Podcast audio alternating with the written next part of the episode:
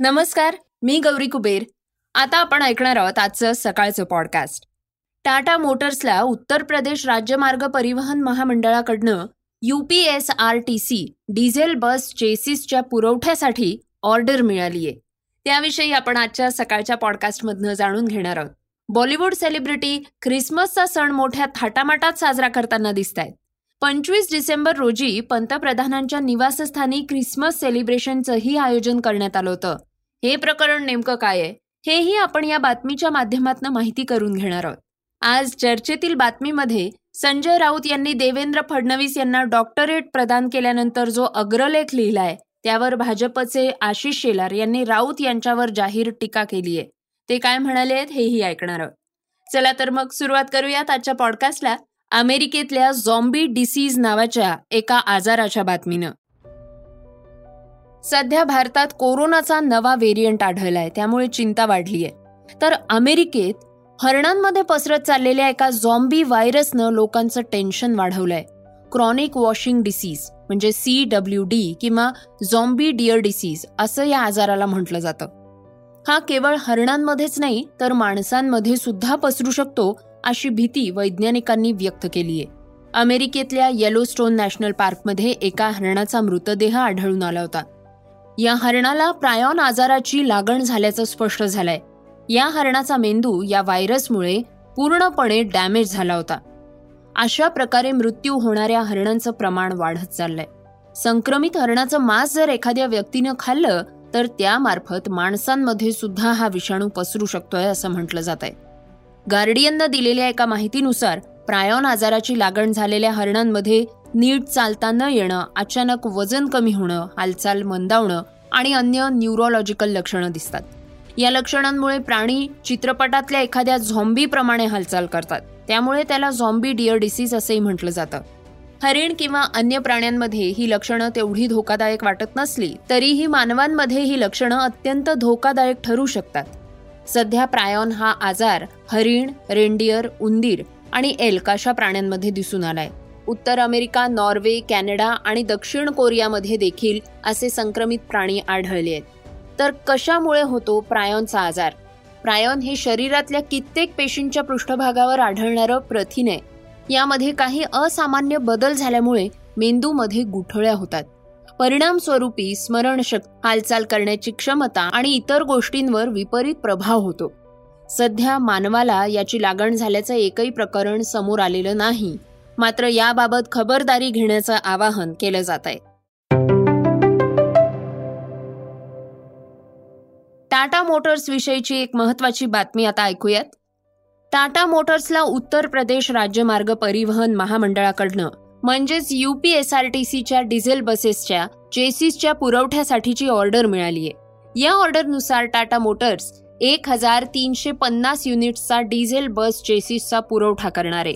कंपनीनं जारी केलेल्या निवेदनानुसार हे कंत्राट कंपनीच्या टाटा एलपीओ एक हजार सहाशे अठरा डिझेल बसेस चेसिससाठी देण्यात आलेलं आहे जे इंटरसिटी आणि लांब पल्ल्याच्या प्रवासासाठी डिझाईन केलेलं आहे. कंपनी शेअर्स शून्य पूर्णांक पासष्ट टक्क्यांनी घसरले असून शेअर सातशे वीस रुपयांवर बंद झालाय. पण या ऑर्डरची बातमी बाजार बंद झाल्यानंतर आलीय त्यामुळे बाजार सुरू होताच टाटा मोटर्सच्या शेअर्सवर चांगलाच परिणाम दिसून आलाय. या वर्षाचा विचार केला तर टाटा मोटर्सच्या शेअर्समध्ये ब्याऐंशी टक्क्यांची मोठी वाढ झालीय बस चेसिस टप्प्याटप्प्यानं पुरवली जाईल.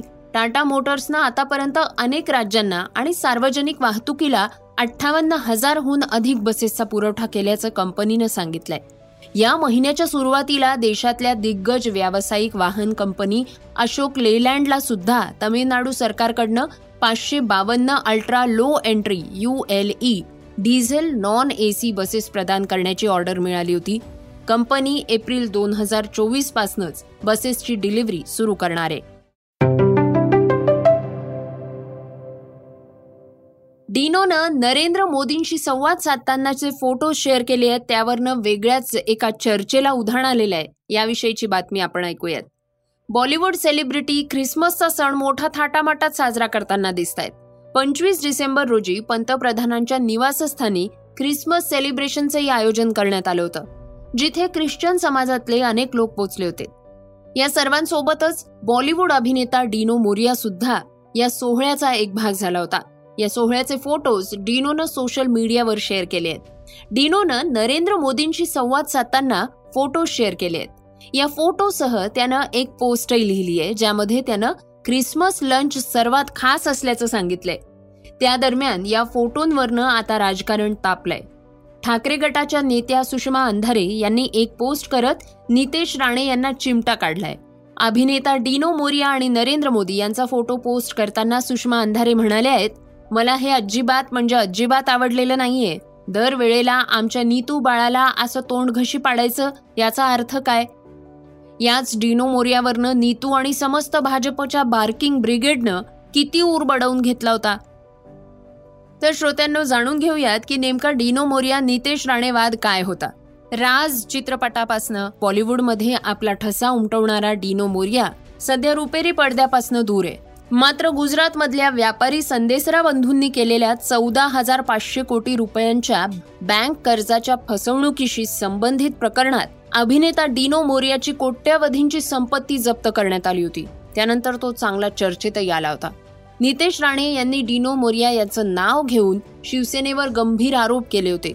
डिनो मोरिया लोकांना सांगत राहतो की तो मुंबईत नगरपालिकेशी संबंधित कोणतंही काम क्षणार्धात पूर्ण करू शकतो. असा आरोप भाजपचे आमदार नितेश राणे यांनी केला होता.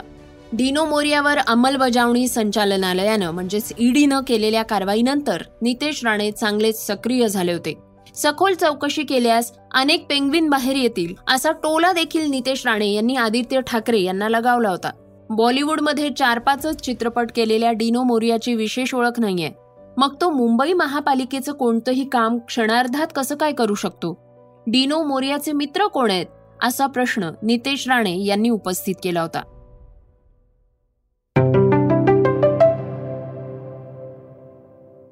श्रोत्यांनो ऐकणार आहोत आजच्या वेगवान घडामोडी?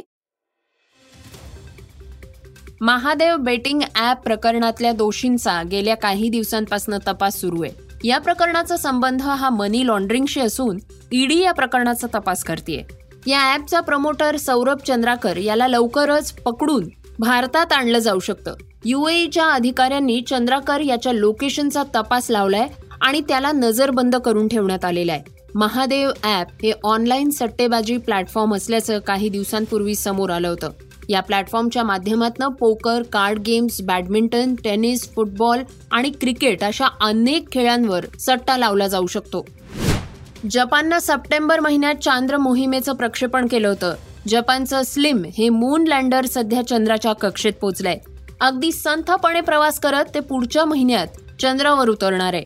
पुढल्या वर्षी जानेवारीत किंवा फेब्रुवारी महिन्यात स्लिम लँडर चंद्रावर सॉफ्ट लँडिंग करणार आहे. इंधनाची बचत करण्यासाठी संथ गतीनं हे लँडर चंद्राकडे पाठवण्यात येत असल्याचं जपानच्या अंतराळ संस्थेनं सांगितलंय. प्रसिद्ध अभिनेते नाना पाटेकर हे कधी आपल्या चित्रपटांमुळे तर कधी आपल्या रोखठोक बोलण्यामुळे नेहमीच चर्चेत असतात. आता त्यांनी एका मुलाखतीदरम्यान दोन हजार चोवीसला मोदीच पुन्हा पंतप्रधान होतील असं वक्तव्य केलंय. यावरनं नानांवर मोठी टीका होतीये. आता यावर काँग्रेसचे प्रदेशाध्यक्ष नाना पटोले यांनी नानांचे अनेक पिक्चर्स फ्लॉप झाले आहेत त्यांना फार काही गांभीर्यानं घेऊ नका असं म्हणत नानांवर टीका केली आहे पुढल्या वर्षीच्या निवडणुकांविषयी बोलताना तीनशे पंच्याहत्तर ते चारशे जागा या बीजेपीला मिळतील. कारण आपल्याकडं बीजेपी शिवाय दुसरा कोणताही पर्यायच नाहीये असंही नाना पाटेकरांनी म्हटलं होतं. सध्या आफ्रिकेतल्या सेंच्युरियनमध्ये आफ्रिका विरुद्ध भारत कसोटी मालिकेत पहिला सामना सुरू आहे. या सामन्यात भारताचा यष्टीरक्षक फलंदाज के एल राहुलनं शतकी खेळी केली आहे या सामन्यात भारताचा पहिला डाव हा सदुसष्ट पूर्णांक चार षटकात दोनशे पंचेचाळीस धावांवर संपुष्टात आला.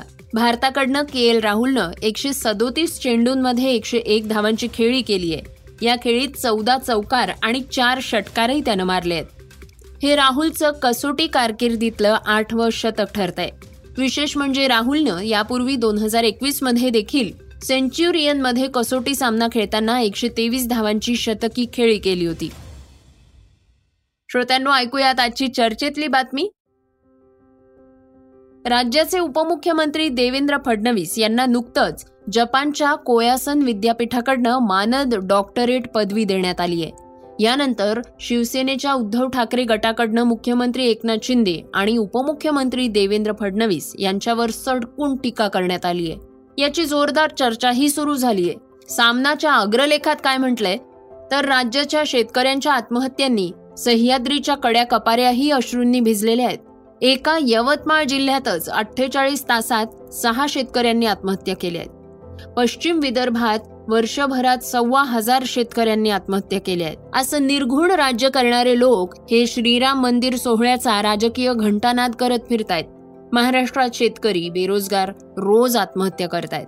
व बहुधा या महान कामगिरीबद्दलच उपमुख्यमंत्री देवेंद्र फडणवीस यांना डॉक्टरेट उपाधी देऊन त्यांना सन्मानित करण्यात येत आहे जपानमधल्या एका विद्यापीठानं सामाजिक समानतेसाठी केलेल्या कार्याबद्दल त्यांना ही डॉक्टरेट दिल्याचं समजतंय. राज्यात सामाजिक आणि समतेचं व पुरोगामी विचारांचे वाभाडे निघालेले आहेत. सध्या मराठा ओबीसी आणि इतर समाजातली भांडणं विकोपाला जाऊन परिस्थिती हाताबाहेर गेलीय. त्यामागे कुणाचं डोकं आणि खोकं आहे ते महाराष्ट्र जाणतो. आता देवेंद्र फडणवीस यांच्या मागे डॉक्टर अशी उपाधी लागणार आहे.